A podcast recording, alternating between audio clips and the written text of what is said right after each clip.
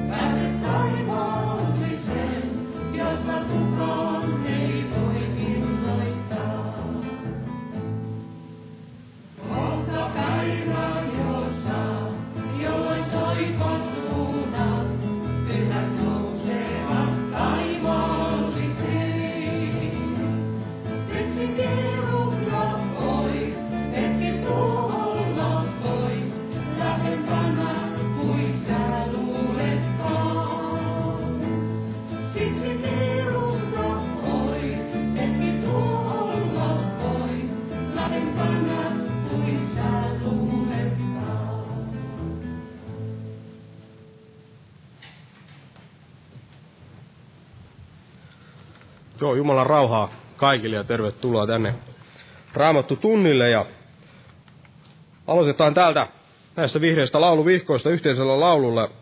Laulu, otetaan laulu numero 411, 411.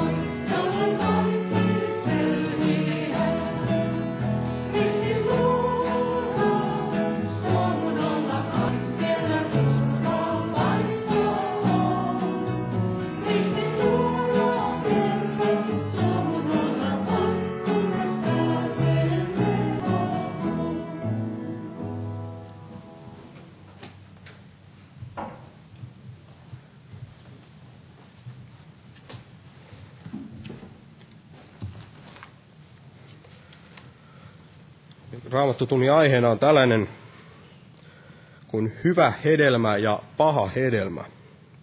Hyvä hedelmä ja paha hedelmä. Ja otan tästä alkuun täältä Johanneksen evankeliumista luvusta 15. Evankeliumi Johanneksen mukaan ja luku 15 ja otan siitä alusta muutaman jakeen. Tässä sanotaan tällä tavalla Jeesus, Jeesus tässä puhuu ja sanoo, että minä olen totinen viinipuu ja minun isäni on viinitarhuri. Jokaisen oksan minussa, joka ei kanna hedelmää, hän karsii pois, ja jokaisen, joka kantaa hedelmää, hän puhdistaa, että se kantaisi runsaamman hedelmän. Te olette jo puhtaat sen sanan tähden, jonka minä olen teille puhunut. Pysykää minussa, niin minä pysyn teissä. Niin kuin oksa ei voi kantaa hedelmää itsestään, ellei se pysy viinipuussa, niin ette tekään, ellette pysy minussa. Minä olen viinipuu, te olette oksat, joka pysyy minussa, ja jossa minä pysyn, se kantaa paljon hedelmää, sillä ilman minua te ette voi mitään tehdä. Jos joku ei pysy minussa, niin hänet heitetään pois niin kuin oksa, ja hän kuivettuu, ja ne kootaan yhteen ja heitetään tuleen, ja ne palavat. Eli tässä, tässä Jeesus puhuu tästä hyvästä, hyvästä hedelmästä, ja ja kuinka tämä hy, hyvä hedelmä näin tulee, tulee suoraan tästä viinipuusta, eli Jeesuksesta itsestään, ja kukaan, kukaan meistä, me olemme tällaisia oksia tässä viinipuussa, niin me emme itsestään voi kantaa sitä hyvää hedelmää, vaan, vaan se tulee Jeesuksesta. Jos me näin pysymme Jeesuksessa, niin me voimme silloin myös kantaa tätä, tätä hyvää hedelmää. Ja täällä Matteuksen evankeliumissa seitsemännessä luvussa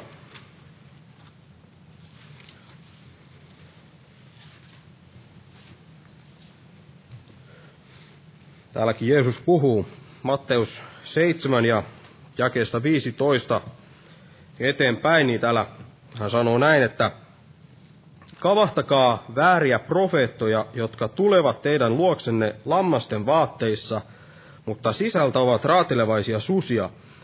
Heidän hedelmistään te tunnette heidät. Eihän orjan tappuroista koota viinirypäleitä eikä ohdakkeista viikunoita. Näin jokainen hyvä puu tekee hyviä hedelmiä, mutta huono puu tekee pahoja hedelmiä.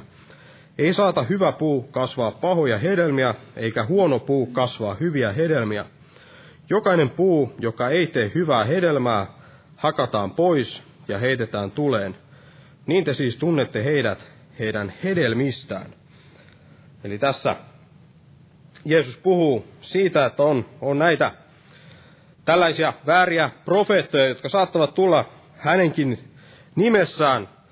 Ja monessa muussa paikkaa Raamattu puhuu, varoittaa näistä, jotka, jotka näin saattavat esittäytyä Jeesuksen opetuslapsina, mutta heidän hedelmistään kuitenkin me tunnemme heidät, että he eivät voi näin olla näitä Jeesuksen opetuslapsia, sillä, sillä jokainen tällainen hyvä puu ei, ei saata kasvaa pahoja hedelmiä, eikä huono puu kasvaa hyviä hedelmiä. Ja on ainoastaan yksi, yksi hyvä puu, joka on tämä Jeesus Kristus. Niin kuin äsken luettiin, niin me olemme tällaisia oksia tässä, tässä hyvässä puussa.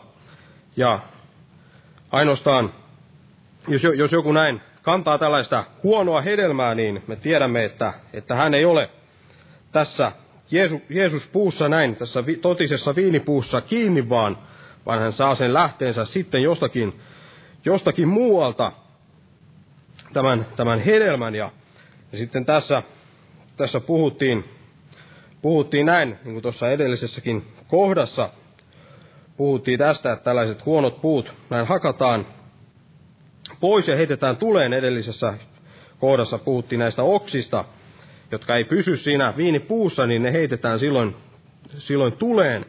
Ja sama puhui Johannes Kasteja täällä Luukkaan evankeliumissa ja kolmannessa luvussa ja jakeessa yhdeksän, kun hän sanoi tällä tavalla, että jo on myös kirves pantu puitten juurelle, jokainen puu, joka ei tee hyvää hedelmää, siis hakataan pois ja heitetään tuleen. Eli tämä kirves on pantu puitten juurelle, eli on valmiina, valmiina siellä tuomiota, tuomiota varten. Ja nämä puut näin kaadetaan sitten kokonaisuuksina, näin kaadetaan ja, ja heitetään tuleen, eli, eli ihminen saattaa kuulua ties mihin, mihin tällaisiin puihin voidaan ajatella eri uskontoja, vaikka tällaisina tietynlaisina puina, se henki, mikä, mikä siinä on takana, niin ihmiset ovat näissä, näissä kiinni ja kantavat sitten myös tämän mukaista hedelmää, mutta, mutta ainoastaan jos me näin olemme siinä totisessa viinipuussa, siinä Jeesuksessa, Kristuksessa, niin tämä on se viinipuu, ainoa puu, jota ei tulla näin, ei tulla näin kaatamaan, vaan se ainoa puu, joka näin tulee, tulee pysymään, niin mekin, jos me näin pysymme Jeesuksessa, niin mekin tulemme, tulemme pysymään, eikä meitä, meitä heitetä näin, näin sinne tuleen, vaan, vaan me saamme tämän ihan kaikkisen, ihan kaikkisen elämän. Ja veli tulee pian tästä aiheesta puhumaan, hyvät hedelmät, tai hyvä hedelmä ja paha hedelmä. Mutta otetaan tästä muutama esirukouspyyntö, ja täällä on Jeesus pelasta Pia, anna hänelle terveyttä ja vapauta tupakasta. Ja sitten on Enon pelastumisen puolesta, hänellä on todettu syöpä, elinaikaa noin kuukausi. Muistetaan näitä ja nousta ylös ja pyydetään siunosta tähän tilaisuuteen. Kiitos elävä Jumala, että saamme näin jälleen tänä armon päivänä näin tulla tänne ja kuulla sinun sanasi, Herra. Ja kiitos todella, että olet näin meitä armahtanut ja, ja näin uskon kautta näin, näin kiinnittänyt meidät siihen totiseen viinipuuhun, Herra. Saamme näin, näin elää sinun, sinun elämäsi kautta, Herra. Ja sinä saat elää näin, näin meissä, olla meissä ja me saamme olla sinussa, Herra. Ja, ja saamme myös tämän iankaikkisen elämän lahjan siinä ohessa, Herra. Ja saamme kantaa tätä hyvää hedelmää, Herra, ja siunaa todella veli, joka tulee tästä aiheesta puhumaan, Herra, ja voitele hänet pyöllä hengelläsi, Herra, ja, ja vaan myös meidän kuulijoiden korvat näin vastaanottamaan kaikkea sitä, mitä sinä tahdot meille tämän sanan kautta näin opettaa ja kaikkea sitä, ottaa vastaan sitä kaikkea nuhdetta ja kuritusta ja ohjetta ja, ja lohdutusta ja kaikkea, mitä tahdot meille, meille jokaisen näin oman elämän tilanteeseen näin tuoda, Herra, ja Kiitos todella, että näin ruokit meidän, meitä näin sanasi kautta, Herra, tänäkin iltana, Herra, ja todella muista näitä esirukouspyyntöjä, Herra, mitä tähän on tuotu, Herra, ja vapauta todella näistä synnin kahleista, Herra, näitä, joiden puolesta pyydetään esirukousta, Herra, ja, ja todella kirkasta nimesi näin, parantamalla näitä sairaita, Herra, ja pelastamalla niitä, jotka eivät ole vastaanottaneet vielä tätä ihmeellistä pelastusta, Herra. Ja kiitos todella, että olet näin meidän keskellämme ja jäät siunaamaan tämän tilaisuuden Jeesuksen Kristuksen nimessä. Aamen. Istukaa, alkaa hyvä.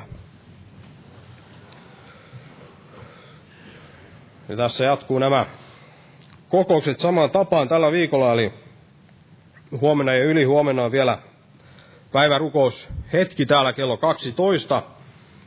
Ja sitten huomenna myös tämä evankeliointi-ilta ja perjantaina sitten rukouskokous kello 19 ja sitten viikonloppuna lauantaina ja sunnuntaina on nämä herätyskokoukset kello 18. Tervetuloa näihin, näihin tilaisuuksiin ja otetaan jälleen yhteinen laulu ja otetaan tämmöinen laulu kuin 481. 481 ja Tämän laulun aikana kannetaan myös vapaaehtoinen uhrilahja Herran työn hyväksi. Jumala siunatko jokaista uhrinantajaa.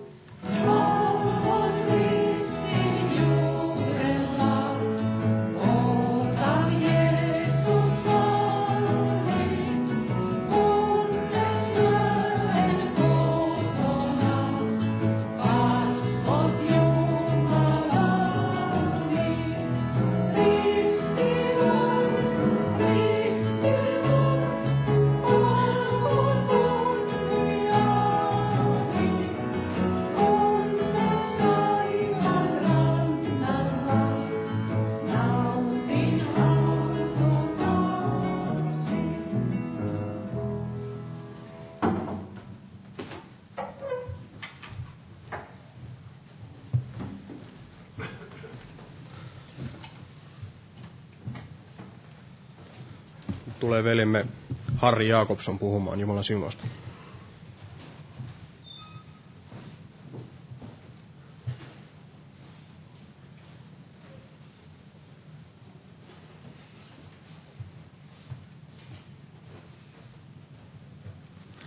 Rauhaa kaikille. Aihe oli siis hyvä ja paha hedelmä. Aihe on loppujen lopuksi aika laaja. Laaja, että sitä voidaan monella tavalla käsitellä. Ajattelin sitä, kun puhutaan raamatussa hedelmästä, niin raamatussa puhutaan paljon, niin kuin tässä velikin puhui, puusta. Eli raamatussa puuta käytetään sellaisena vertauskuvana ja ajattelin, että puu on tosi hyvä vertauskuva, koska puussa on juuret ja puussa on hedelmät.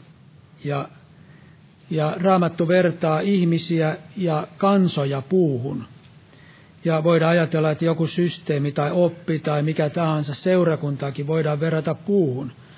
Eli sellaiseen, mikä, missä on juuret ja missä on myöskin mikä kasvaa ja missä on hedelmät.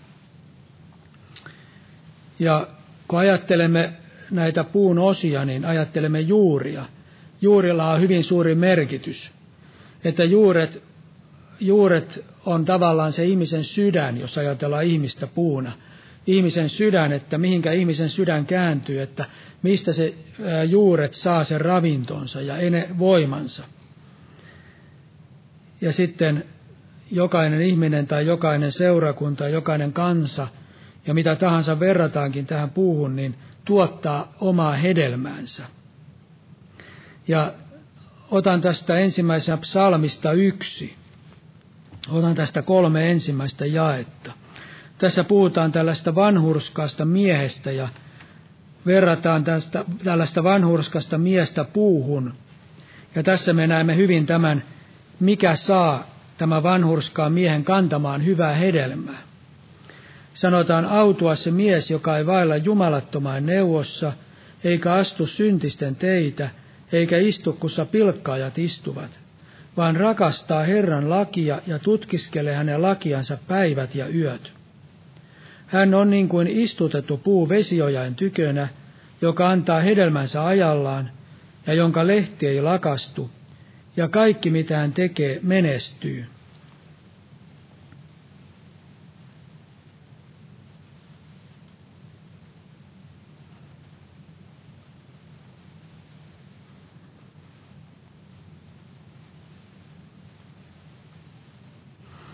Eli tässä puhutaan autuasta miehestä tai vanhurskaasta miehestä. Ja tässä sanotaan toisessa jakeessa, vaan rakastaa Herran lakia ja tutkiskelee hänen lakiansa päivät ja yöt. Kun ajattelemme tätä lakisanaa, niin olen sitä vähän tutkinut, niin esimerkiksi tässä Raamattu kansalla, niin siinä käytetään sellaista sanaa kuin opetus, muistaakseni. Ja ja tämä laki, niin, niin vanhassa testamentissa käytetään paljon tällaista lakia, lakisanaa. Ja se lakisana tulee, sillä on hyvinkin laaja merkitys, mutta voidaan ajatella, että se merkitsee lähinnä Jumalan sanaa. Eli tässä ei tarkoiteta mitään kymmentä käskyä, että että rakastaa Jumalan kymmentä käskyä ja on jotenkin Mooseksen lain alla, kun me ajattelemme itseämme, kun ajattelemme tätä psalmia yksi, vaan tarkoittaa, että rakastaa Jumalan laki tai sanaa, rakastaa Jumalan opetusta. Ja sitten sanotaan, että hän on niin kuin istutettu puu vesiojain tykönä. Eli tässä me näemme, että tämä puu on vesiojain tykönä. Tämä vesioja on vähän huono sana. Suomessa käytetään vesiojaa tässä mutta tämä varmaan tarkoittaa puroa. Se ei ole mikään likaoja, vaan se on sellainen raikas vesipuro, missä on raikasta vettä. Ja tämä ojentaa juurensa tämän puron puoleen. Eli se tarkoittaa sitä, että sen, se ottaa sen voimansa ja ravintonsa sieltä pu, purosta ja maasta. Ja se puro varmaan Raamattu, Raamattu vertaa esimerkiksi vettä tai Jumalan sanaa vedeksi ja myöskin pyhää henkeä verrataan veteen. Eli Jumalan sana ja pyhä henki on se voiman lähde, mistä tämä autuas mies saa sen voimansa siihen kasvuun. Se ojentaa juurensa puron puoleen. Ja sitten sanotaan, että antaa hedelmänsä ajallaan ja jonka lehti ei lakastu, ja kaikki mitä hän tekee menestyy. Eli tässä me näemme, millä tavalla me voimme kantaa hedelmää. Se, että meidän sydän on kääntynyt sen raikkaan veden puoleen, Jumalan sanan puoleen, voidaan sanoa sellaisen terveen Jumalan sanan puoleen, ja myöskin tämän pyhän hengen voiman puoleen, että me saamme täyttyä jatkuvasti pyhällä hengellä. Ja tämä pyhä henki on se voima, ja pyhä henki on totuuden henki, jonka kautta me pääsemme kasvamaan siinä uskossa ja mistä me saamme sitä todellista ravintoa, kun Jumalan pyhä henki avaa sitä Jumalan sanaa meille. Eli se on se lähde, minkä kautta me voimme kasvaa terveellä tavalla ja kantaa hyvää hedelmää. Ja täällä Lukkaan evankeliumin kuudennessa luvussa sanotaan,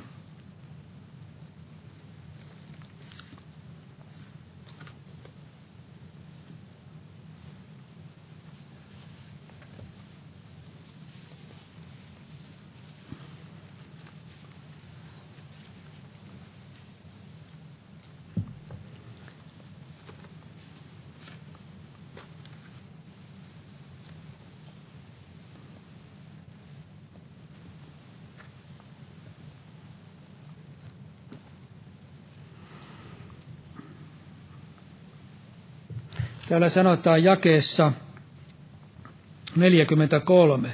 Sillä ei ole hyvää puuta, joka tekee huonon hedelmän, eikä taas huonoa puuta, joka tekee hyvän hedelmän. Sillä jokainen puu tunnetaan hedelmästään. Eihän viikunoita koota orjan, ruusu, orjan tappuroista, eikä viinirypäleitä korja, korjata orjanruusu pensaasta. Hyvä ihminen tuo sydämensä hyvän runsaudesta esiin hyvää, ja paha tuo pahastansa esiin pahaa, sillä sydämen kyllyydestä suu puhuu. Miksi te huudatte minulle, Herra, Herra, ettekä tee, mitä minä sanon? Eli tässä Jeesus esittää selkeästi, millä tavalla ihminen voi kantaa hyvää hedelmää, tai mitä merkitsee tämä hedelmän kantaminen, mistä se hyvä hedelmä tulee ja mistä tulee myöskin huono hedelmä. Tässä sanotaan, että millä tavalla se paha lähtee ihmisen sydämestä ja hyvä lähtee ihmisen sydämestä. 45. jae sanotaan, hyvä ihminen tuo sydämensä hyvän runsaudesta esiin hyvää, ja paha tuo pahastaan se esiin pahaa, sillä sydämen kyllyydestä suu puhuu. Eli sydämestä lähtee hyvä ja paha, ja ää, se, että mitä sieltä sydämestä tulee, niin se vaikuttaa siihen, mitä me puhumme, ja myöskin mitä me teemme, millä tavalla me toimimme ja millä tavalla me yleensä toimimme tässä omassa elämässämme. Se lähtee ihmisen sydämestä ja sieltä lähtee se hedelmä ja se hedelmä on sitten se, mitä se sydän vaikuttaa, millä tavalla sieltä sydämestä tulee esille se, mitä siellä sydämessä on. Eli meidän puheemme ja meidän toimintamme ja käyttäytymisemme, se on sitä hedelmää, mitä me tuotamme. Ja se on joko hyvää hedelmää tai huonoa hedelmää. Ja on olemassa erilaisia maaperiä, missä me voimme kasvaa, niin kuin siellä sanottiin siitä autuasta miehestä, joka ojentaa puron puoleen juurensa. Ja varmasti se autuas mies tai se hyvä puu oli siellä hyvässä maassa, siellä raikkaan virran rannalla. Ja missä, mistä me otamme sen voimamme ja missä me kasvamme, niin se on hyvin tärkeää mistä se hedelmä lähtee liikkeelle, mistä se ravinto lähtee meidän sydämeen. Ja on olemassa monenlaista maaperää, ja eräs huono maaperä on tämä meidän oma lihamme. Tämä meidän oma lihamme voi olla se maaperä, mistä me, minkä puoleen meidän sydämemme kääntyy, mistä me otamme sen ravintomme, ja, ja mikä alkaa tuottaa sitten sitä huonoa hedelmää meidän elämässämme. Täällä Kalatalaiskirjeessä puhutaan tästä. Kalatalaiskirje viides luku.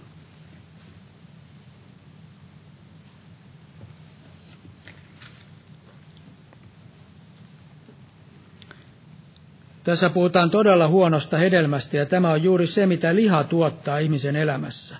Jakeessa 19. Mutta lihan teot ovat ilmeiset, ja ne ovat haureus, saastaisuus, irstaus, epäjumalan palvelus, noituus, vihamielisyys, riita, kateellisuus, vihat, juonet, eriseurat, lahkot, kateus, juominkit, mässäykset ja muut sen kaltaiset, joista teillä edeltäpäin sanon, niin kuin jo ennenkin olen sanonut, että ne, jotka semmoista harjoittavat, eivät peri Jumalan valtakuntaa. Kun ajattelemme sitä, että Paavali kun kirjoitti tämän kalatalaiselle, niin hän kirjoitti tämän uskovaisille.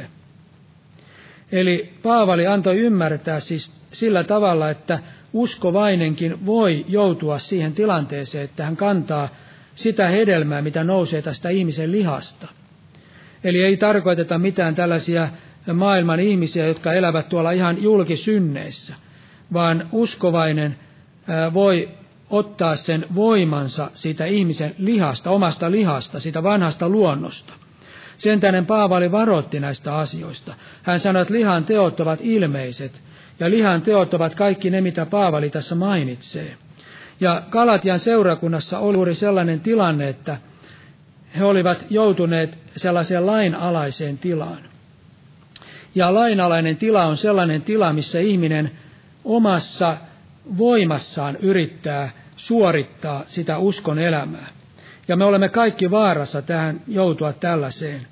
Ja silloin, jos ihminen omassa voimassaan yrittää suorittaa sitä omaa Jumalan palvelustaan, niin silloin se lähtee lihasta, koska liha yrittää nimenomaan suorittaa sitä, niitä toimenpiteitä, mitä, millä ihminen yrittää kelvata Jumalalle.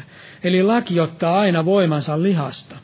Ja Kalatian seurakunnassa oli juuri, juuri tällainen tilanne, että he olivat vaarassa joutua sitten tällaisen lihan valtaan, koska he olivat lain alla. Ja Paavali varotti heitä siitä, että tämä on se väärä perustus. Tältä väärältä perustalta, jos alkaa rakentaa sille väärälle perustalle ja jos sieltä imee sen voimansa siihen omaan elämänsä, niin silloin se hedelmä on todella paha hedelmää. Silloin sanotaan, lihan teot ovat näitä kaikkia. Ja sitten me näemme tässä, että Paavali nuhteli myöskin heitä juuri tästä, että he olivat tämän, heidän perustansa olivat tässä lihan perustalla ja sieltä he ottivat sitä voimaansa. Tässä 15 jae sanotaan, mutta jos te purette ja syötte toisianne, katsokaa, ette te toinen toistanne perin hävitä. Minä sanon, vaeltakaa hengessä niin, että lihan himoa täytä. Eli he olivat he purivat ja söivät toisia ja he elivät tällä tavalla lihan mielessä. Ja sen tähden se hedelmä myöskin, mitä he kantoivat, se oli huonoa hedelmää. Sen tähden Paavali sanoi heille, että minä sanon, vaeltakaa hengessä, niin että lihan himoa täytä.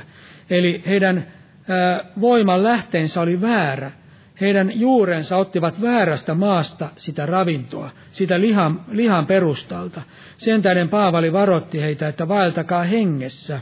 Täytyy olla oikea perusta, että se voi kantaa hyvää hedelmää, että ihminen voi kantaa hyvää hedelmää. Ja se oikea perusta on armon perusta. Ainoastaan armon perustalla ihminen voi kantaa hyvää hedelmää. Ja ainoastaan siinä uuden luomuksen voimassa ihminen voi kantaa hyvää hedelmää. Ja ainoastaan pyhä henki meissä voi kantaa hyvää hedelmää. Ja pyhä henki toimii ei koskaan lain kautta, ei koskaan lihan kautta, ei koskaan meidän omien suorituksiemme kautta, vaan pyhä henki toimii aina armon kautta. Samoin tämän, sanon tämä itsellenikin, koska itse olen kokenut omassa elämässäni tämän taistelun hyvinkin voimakkaana. Ihminen monta kertaa sitä yrittää suorittaa ja on vaikea aina joskus luottaa tai useinkin armoon, että vain Jumalan armo tekee kaiken tämän. Ja tässä näemme sitten samassa luvussa tämä 22. jae. Me näemme, että tämän oikealla perustalla, jos ihminen on, niin silloin ihminen voi kantaa todella hyvää hedelmää. Mutta hengen hedelmä on rakkaus, ilo, rauha, pitkämielisyys, ystävällisyys, hyvyys, uskollisuus, sävyisyys, itsensä hillitseminen. Eli tämä on hengen hedelmä. Ja hengen hedelmän perusta on aina Jumalan armo, ja se ei ole koskaan ihmisessä itsessään tämä hengen hedelmän perusta.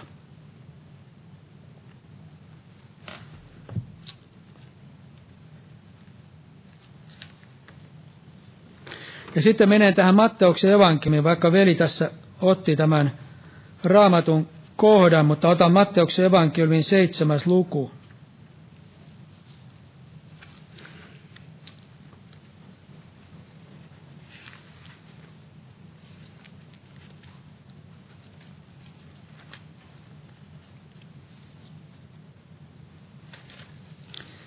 Seitsemäs luku ja jae 15 eteenpäin.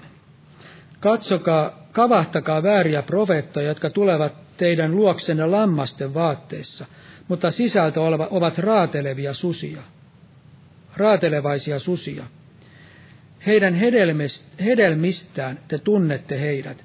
Eihän orjan tappuroista koota viinirypälöitä eikä ohdakkeista viikunoita. Näin jokainen hyvä puu tekee hyvää hedelmää, hyviä hedelmiä, mutta huono puu tekee pahoja hedelmiä. Ei saata hyvä puu kasvaa pahoja hedelmiä, eikä huono puu kasvaa hyviä hedelmiä. Jokainen puu, joka ei tee hyvää hedelmää, hakataan pois ja heitetään tuleen. Niin te siis tunnette heidät heidän hedelmistään. Eli tässä me näemme, että Jeesus käski kavahtamaan vääriä profeettoja. Ja Jeesus sanoi näistä vääristä profeetoista, että mistä nämä väärät profeetat tunnetaan. Jeesus sanoi, heidän hedelmistään te tunnette heidät. Eli me tunnemme nämä väärät profeetat hedelmistä. Mitä hedelmää he kantavat. Ja kun ajattelen sitä, että mistä, millä perustalla ihmisen, jos verrataan ihmistä puuhun, niin miltä perustalta ihminen ottaa sen voimansa, mihinkä ne juuret on kääntynyt, niin äsken mainitsin, että liha on eräs perusta. Ja sitten on olemassa varmasti muitakin perustoja, jos ajatellaan tätä näitä vääriä profeettoja esimerkiksi, että mistä ihminen ottaa sen voimansa. Ja kun ajattelemme vääriä profeettoja, jotka kantavat pahaa hedelmää, niin uskon näin, että tässä on käynyt sillä tavalla, että nämä väärät profeetat ovat sellaisia, jotka, niin kuin tässä sanotaan, että he ovat niin kuin raatelevia susia. Eli heistä annetaan hyvinkin voimakas, voimakkaasti tällainen negatiivinen, negatiivinen sävy, että he ovat raatelevia susia. He ovat langenneet, ei vain, vain lihassa, vaan he ovat hengessä langenneita ihmisiä. Ja se hengessä lankeaminen merkitsee sitä, että, että jos ihminen lankee ensinnäkin lihassa, niin se tarkoittaa sitä, että ihminen joutuu kiusauksiin. Ja sitten ihminen joutuu niin suuri, suuriin kiusauksiin, että ihminen ei kestä niitä kiusauksia. Totta kai Jumala haluaa antaa voiman voittaa ne kiusaukset, mutta jostain syystä ne ihminen ei ole kestänyt niitä kiusauksia, ihminen on langennut. Silloin ihminen lankeaa lihassa. Mutta jos ihminen lankeaa hengessä, niin se tarkoittaa sitä, että ihminen, ihmisen henki kääntyy pois Jumalasta. Ihminen kääntyy pois Herrasta hengen, hengessään. Ja tästä on hyvä esimerkki. Otan yhden jakeen tästä. Toinen Pietarin kirje. Otan väliin tämän Toinen Pietarin kirje, toinen luku, jae 15. Tässä kerrotaan Bileamista. Bileam oli tällainen profeetta, ja Bileam lankesi hengessään. Ja tässä sanotaan, he ovat hyljänneet suoran tien, ovat eksyneet ja seuranneet Bileamin, Beorin pojan tietä, hänen, joka rakasti vääryyden palkkaa. Eli hän ei langennut missään lihassa niin, että hän olisi semmoisessa kiusauksessa ollut, että hän olisi jotenkin kompastunut, vaan hänen henkensä lankesi. He ovat hyljänneet suoran tien. Ihminen tietoisesti hylkää suoran tien. Ja sitten sanotaan näin, että eksyneet ja seuranneet Biljamin peorinpeon tietä, hänen, joka rakasti vääryyden palkkaa.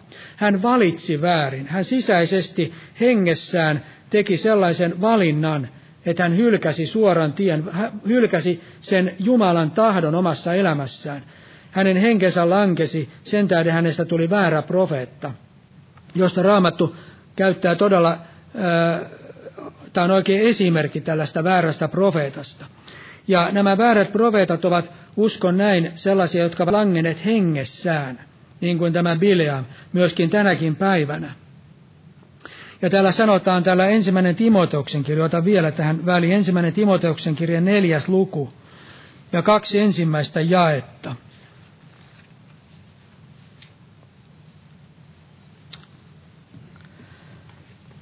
Sanotaan, mutta henki sanoo selvästi, että tulevina aikoina moniaat luopuvat uskosta ja noudattavat villitseviä henkiä ja riivaajien oppeja, valheen puhujain ulkokultaisuuden vaikutuksesta, joiden omatunto on poltin raudalla merkitty.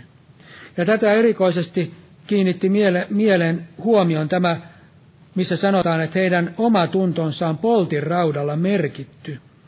Ja olen ajatellut sitä, mitä merkitsee tämä, että omatunto on poltiraudalla merkitty. Uskon, että se merkitsee sitä, että kun poltiraudalla merkitään, niin se ei lähde se leima siitä enää. Se on pysyvä. Jos ihmisellä on esimerkiksi joku palohaava, niin se palohaava on, voi olla koko ihmisen elämässä sellainen arpi esimerkiksi kasvoissa.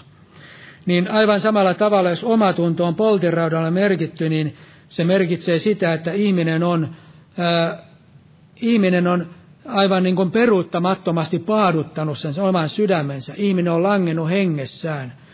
Ja ihmisen, ihminen on, ää, ei ole sellainen enää, että hän olisi herkällä tunnolla, että hän voisi niin kuin jotenkin ää, aralla tunnolla kääntyä Jumalan puoleen, vaan hän on paaduttanut kerta kaikkiaan sen oman sydämensä, niin että se on poltin raudalla merkitty hänen oma tuntonsa. Ja nimenomaan siinä sanottiin, että moniaat luopuvat uskosta ja, ja harjoittavat tällaisia villitseviä henkiä ja riivaajien oppeja. Ja tänä päivänä varsinkin on paljon tällaisia riivaajien oppeja, ja uskon näin, että monet tällaiset väärät profeetat ja tällaiset, voidaan sanoa väärät voidellut, niin, niin he ovat jo poltin raudalla merkittyjä sillä tavalla, että heissä voidaan käyttää nimenomaan sitä, että he ovat näitä julmia susia.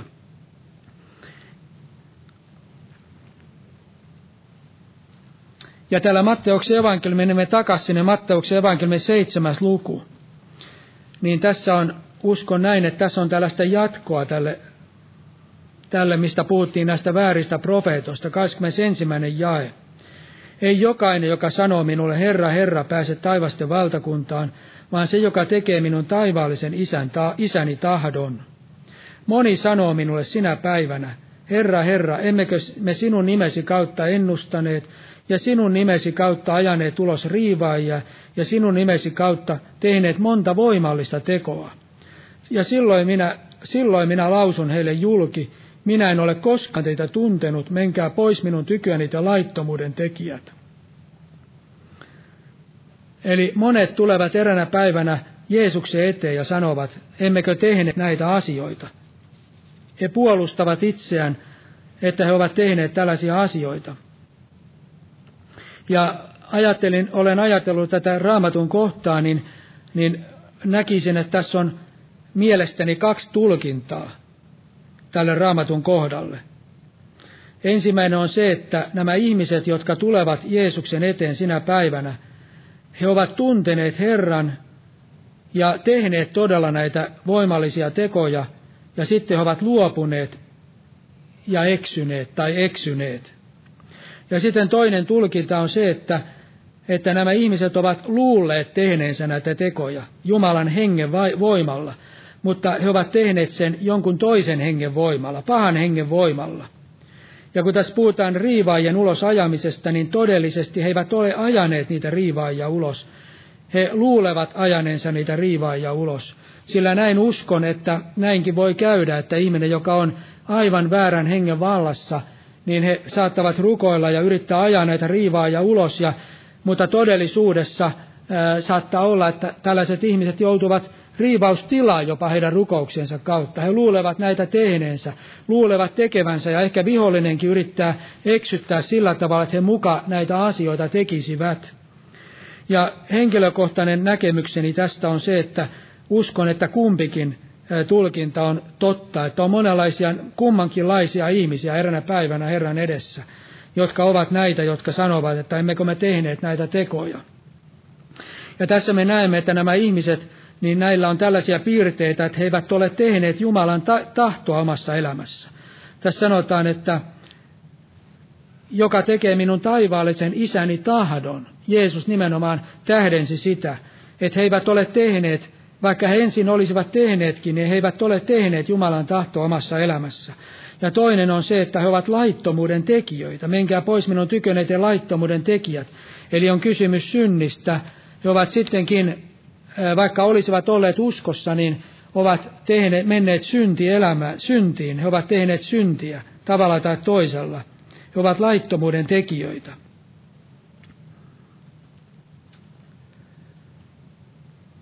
Ja tässä me näemme, että me emme voi luottaa siihen, että tapahtuu ihmeitä ja tunnustekoja. Ja jos tapahtuu ihmeitä ja tunnustekoja, niin ne voi tapahtua myöskin väärän hengen vaikutuksesta. Sen raamattu aivan selvästi osoittaa. Ja silloin tulee tutkia näitä hedelmiä, mitä hedelmää joku tuottaa. Ja tuottaako se sitä hedelmää, että ne johtavat Jumalan pyhyyteen ja Kristuksen tuntemiseen, tai johdattavatko he johonkin muuhun. Eli tällä tavalla voidaan sanoa näin nopeasti ajateltuna, että johtaako se Kristuksen tuntemisen lähemmäksi Jeesusta, tuntemaan häntä ja seuraamaan häntä ja palvelemaan häntä ja johtaako se sellaisen nöyryyteen Herra edessä vai johtaako se johonkin muuhun. Ja ennen kaikkea se pyhyys on merkittävä asia, sillä Jumala on pyhä Jumala ja siellä missä Jumala toimii ja missä Jumala tekee näitä tunnustekoja ihmeitä, niin siellä myöskin varmasti Jumalan pyhyys on läsnä. Kun Jeesus teki näitä ihmeitä, niin se sanotaan, että ihmiset peljästyivät. Ja siellä on tietynlainen sellainen pyhyyden pelko siellä, missä Jumala henki voimallisesti toimii. Mutta jos siellä ei toimi tällainen, ole tällainen pyhyyden, pyhyyden vaikutus, niin silloin voidaan ajatella näin, että voiko se olla silloin Jumalan pyhän vaikutusta. Koska siellä, missä Jumala on, niin siellä varmasti on myöskin Jumalan pyhyys jos Jumala toimii niin voimallisesti, että tapahtuu todella tunnustekoja ja ihmeitä. Eli meidän tulee tutkia hedelmistä, niiden tekojen vaikutuksia, että mitä ne vaikuttavat ja mihinkä ne johtavat. Ja myöskin nämä ihmiset, jotka näitä tekevät, että, että minkälaisia he ovat, että, että minkälainen heidän elämänsä on ja, ja, ja sillä tavalla, mihinkä johtaa heidän tämä evankeliuminsa ja heidän julistuksensa. Sillä Jumala on, Jumalan henki on totuuden henki. Ja Johannes kirjoitti, ettei mikään valhe ole, ole totuudesta. Ja ajattelin totuutta, että mitä tämä totuus merkitsee. Ja totuus merkitsee raamatussa, katsoin oikein, mitä, mitä se totuus raamatussa merkitsee vähän niin kuin niitä ajatuksia ja niitä ihan alkukielestäkin, että mitä, mitä nämä sanat, missä Raamattu on kääntänyt totuuden, niin mitä se merkitsee. Niin totuus merkitsee tietysti totuutta, se merkitsee valheen vastakohtaa. Ja Raamattu se merkit, raamatussa se merkitsee myös lujuutta, varmuutta, luotettavuutta. Ja myös Jumalan sanaa nimitetään totuudeksi. Eli jos sanotaan, että vaelletaan totuudessa – niin se merkitsee sitä, että vaelletaan Jumalan sanan mukaan, niin kuin Jumalan sana opettaa. Eli Jumalan sana on totuus, me puhumme totuutta, me puhumme Jumalan sanaa, me vaellamme totuudessa, vaellamme Jumalan sanan mukaan ja niin edelleen. Eli Jumalan sana on totuuden sana ja totuus merkitsee Jumalan sanaa myöskin. Ja myöskin Jeesus itse on totuus. Ja ennen kaikkea tuli mieleen tämä, että totuus on valheen vastakohta, eli siellä missä Jumalan pyhä henki toimii, niin siellä ei ole mitään valhetta eikä mitään pimeyttä. Siellä missä Jumalan henki täysin valtuuksin toimii, niin siellä ei ole mitään valhetta eikä pimeyttä. Ja eksityksissä on aina valhetta jollain tavalla. Ja täällä sanotaan, otan täältä Mooseksen kirjoista, täällä on kaksi kohtaa, missä puhutaan tällaisesta vääristä profeetoista ja siitä, millä tavalla niin kuin se ilmenee. Otan täältä viides Mooseksen kirja, 13 luku,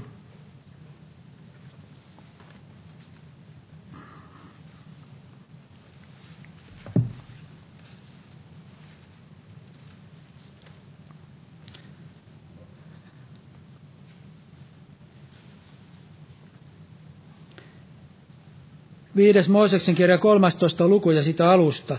Jos teidän keskuutenne ilmestyy profeetta tai unennäkijä ja lupaa sinulle jonkun tunnusteon tai ihmeen, ja jos sitten todellakin tapahtuu se tunnusteko tai ihme, josta hän puhuu, sanoen, sinulle sanoen, lähtekäämme seuraamaan muita jumalia, joita te ette tunne, ja palvelkaamme niitä, niin älä kuuntele sen profeetan puhetta tai sitä unen näkijää, sillä Herra teidän Jumalanne ainoastaan koettelee teitä tietääksenne, rakastatteko te Herraa, teidän Jumalanne, kaikesta sydämestänne ja kaikesta sielustanne. Seuratkaa Herraa teidän Jumalanne, häntä palvel, peljätkää ja pitäkää hänen käskynsä, häntä kuulkaa, häntä palvelkaa ja hänessä kiinni riippukaa. Mutta se profeetta vanhassa testamentissa surmattiin, mutta nykyään me eletään uutta liittoa, niin se ei tietenkään meitä voi koskea. Mutta se profeetta tai unen näkijä surmattakoon, sillä hän on julistanut luopumusta Herrasta, teidän Jumalastanne, joka vei teidät pois Egyptin maasta ja vapahti sinut orjuuden pesästä, ja on tahtonut vietellä sinut siltä tieltä, jota Herra sinun Jumalasi käski sinun vaeltaa, poista paha keskuudestasi. Eli tässä puhutaan, että jos keskuuteen ilmestyy profeetta, joka lupaa tunnusteon tai ihmeen, Eli tässä me näemme, että väärä profeetta voi luvata ihme ja tunnusteo ja todella tapahtuu se tunnusteko ja ihme. Eli selkeästi huomaamme, että, että vihollisen voimalla voi tapahtua tunnustekoja ja ihmeitä ihan raamatun mukaan. Mutta sitten sanotaan, että tämä profeetta sanoi, että lähtekäämme seuraamaan muita jumalia, joita te ette tunne, ja palvelkaamme niitä. Voimme, voimme soveltaa tätä ajatusta varmasti tähän päivään sillä tavalla myöskin, että, että viettelee pois raamatun sanasta johonkin muuhun. Eli jos tulee tällainen profeetta, joka sanoo palvelkaamme muita jumalia, tai viettelee siis pois siltä sana, siitä sanasta, minkä Jumala on meille antanut, niin sanotaan, älä kuuntele sen profeetan puhetta ja sitä unen näkijää. Eli voi nähdä tällaisia uniakin, monenlaisia ilmestyksiä, monenlaisia unia, monenlaisia sanoja Herralta, monenlaisia tällaisia erikoisia asioita, mitkä ajattelemme, että täytyy olla joku tämmöinen profeetta. Niin sanotaan, että älä kuuntele, Jumala ainoastaan koettelee teitä, rakastatteko te Herraa teidän Jumalanne kaikesta sydämestänne ja kaikesta sielustanne. Eli Jumala voi koetella meitä juuri näiden väärien profeettojen kautta. Ja tämä on hyvin yhtenevä sen toisen Tessalonikalaskirjeen toisen luvun kanssa, missä sanotaan, että eivät ottaneet vastaan rakkautta totuuteen voidakseen pelastua. Eli tällä tavalla nämä väärät profeetat voivat tehdä ihmeitä ja tunnustekoja, ja ne tunnusteot ja ihmeet ovat hyvinkin voimallisia asioita. Ihmiset monta kertaa tulevat niin kuin vakuuttuneeksi, että täytyy olla Jumalasta, jos tällaisia tapahtuu. Mutta sitten sanotaan, että viettelee pois siitä suoralta tieltä. Sanotaan, Jumala koettelee teitä, rakastatteko te Jumalaa, seuraatteko te häntä. Ja käsketään pelkäämään häntä ja, ja, ja ainoastaan kulkemaan sitä tietä, minkä Jumala käski vaeltaa, sitä tietä, mitä Jumala käski vaeltaa. Eli tässä me näemme, että huono hedelmä on, tällaiset väärät profeetat tuottavat huonoa hedelmää. He, ja se huono hedelmä on se, että he viettelevät pois Jumalan sanasta, Jumalan totuudesta.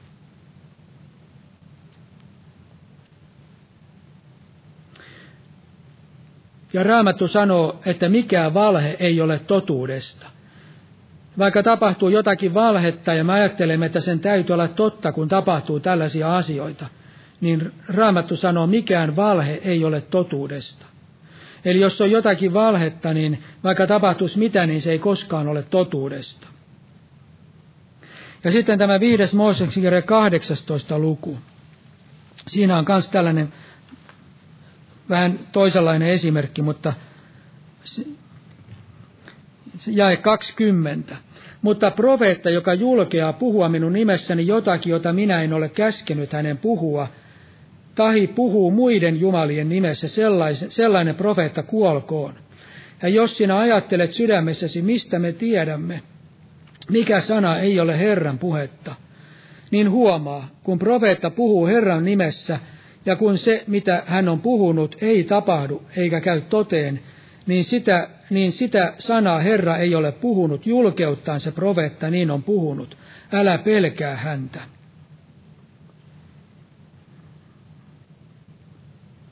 Eli tässä puhutaan profeetasta, joka puhuu jotakin, ennustaa jotakin Herran nimessä, mutta se ei käy toteen. Niin siitä tietää, että se on väärä profeetta. Eli tässä me näemme, että on kysymys valheesta ja väärästä hedelmästä, pahasta hedelmästä, ja se hedelmä on tämä valhe. Eli jos me tiedämme, että joku profeetoi jatkuvasti Herran nimessä, ja me tiedämme, että se on valetta, mitä hän profetoi, se ei pidä paikkaansa, niin me tiedämme, että sitä ei ole antanut Jumalan henki, koska Jumalan henki on totuuden henki. Jumala ei koskaan valehtele, eikä Jumalan henki koskaan puhu valhetta. Ja tässä on todella kysymys profeetasta, joka puhuu Jumalan nimessä, Herran nimessä. Varmasti on ihmisiä, jotka voivat opettaa väärin, he voivat erehtyä, tai ihminen ajattelee, että minä, minusta tuntuu, että Herra sanoo mulle näin. Voi olla sellainen näkemys, ja me erehdymme siitä. Mutta se on paljon vakavampi asia, että jos ihmisellä on joku henki, joka vaikuttaa hänessä, ja ihminen puhuu Herran nimessä ja sitten se ei pidä paikkaansa, niin me tiedämme, että se henki ei ole Jumalan henki. Sillä Raamattu sanoo siellä Johanneksen kirjassa, että koetelkaa henget, älkää jokaista henkeä uskoa, uskoko, vaan koetelkaa henget, ovatko ne Jumalasta.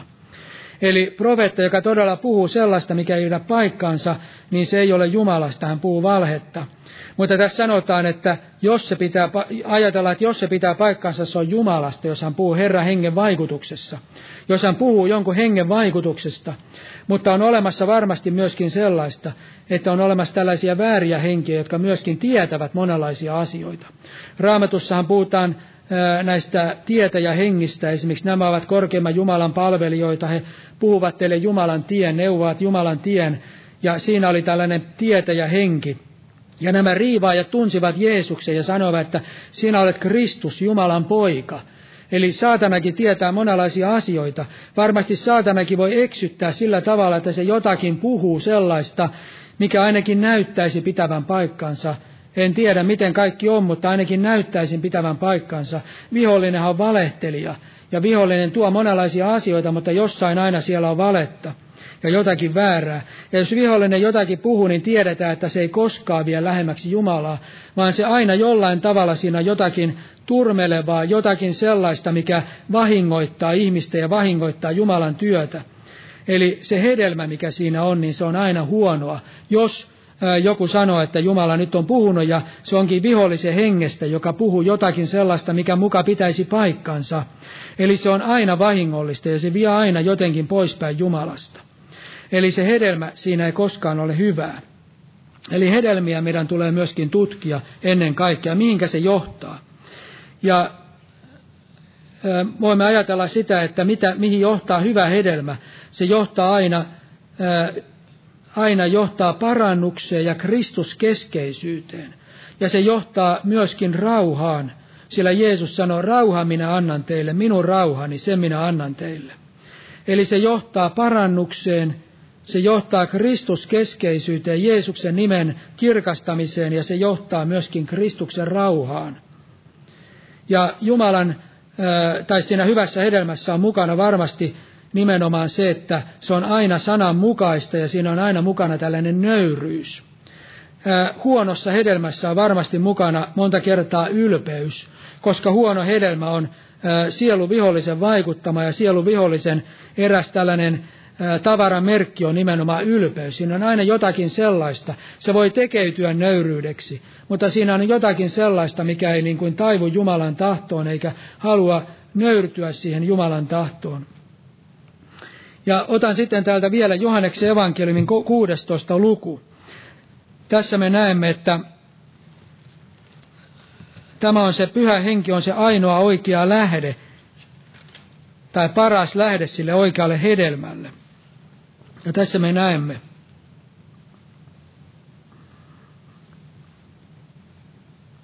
kolmastoista ja neljästoista jae. Mutta kun hän tulee totuuden henki, johdattaa hän teidät kaikkeen totuuteen. Sillä se, mitä hän puhuu, ei ole hänestä itsestään, vaan minkä hän kuulee, sen hän puhuu, ja tulevaiset hän teille julistaa. Hän on minut kirkastava, sillä hän ottaa minun omastani ja julistaa teille. Eli tässä Jeesus sanoi, että minä lähetän totuuden hengen. Eli nimenomaan tähdennetään, että se on totuuden henki, hänessä ei ole mitään valhetta. Ja sitten sanoo, että hän johdattaa heidät kaikkeen totuuteen.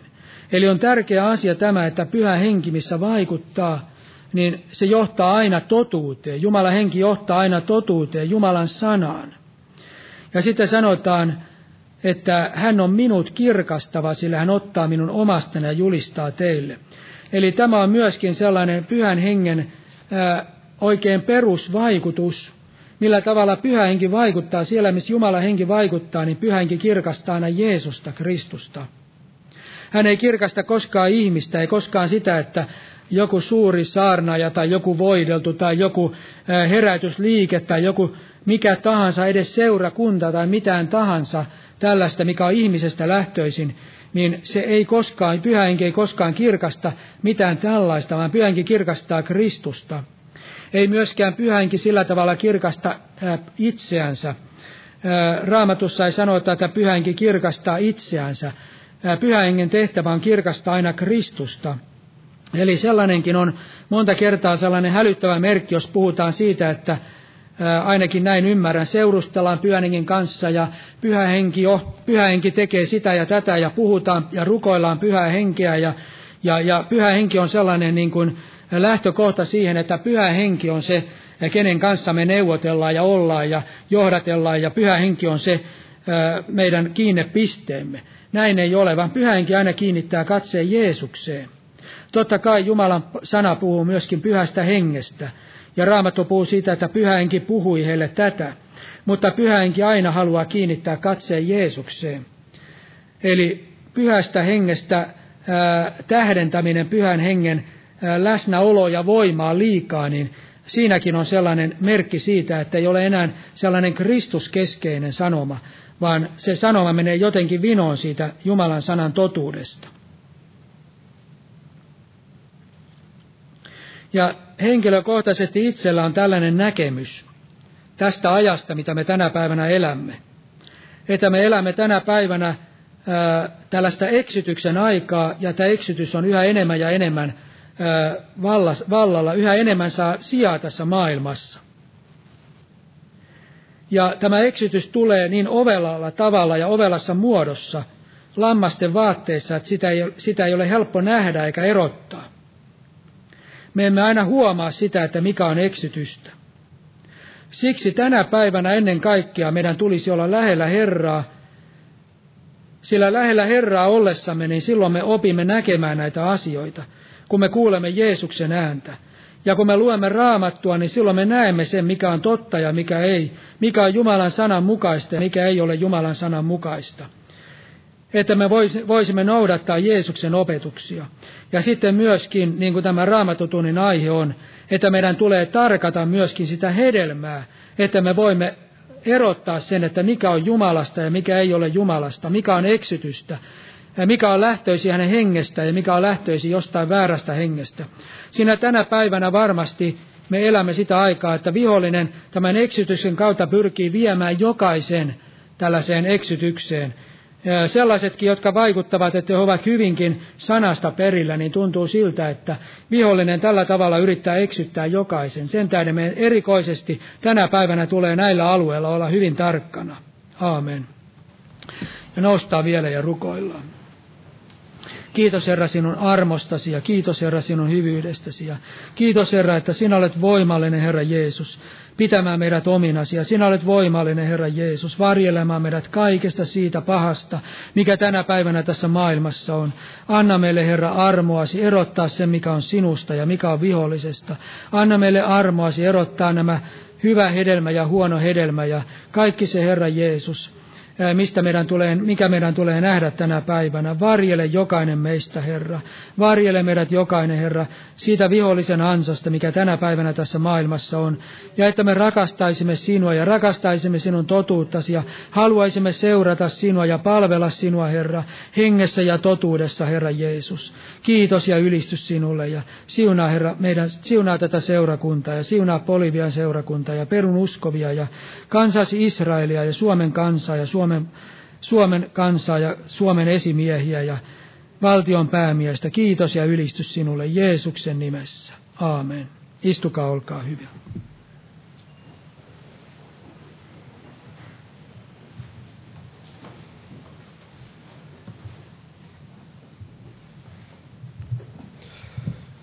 Otetaan sitten lopuksi yhteinen laulu täältä vihreistä vihkoista, Tämä laulu numero 132. 132 ja tässä veli edessä rukoilisi joku kaipaa esirukousta. Jumalan siunosta kaikille.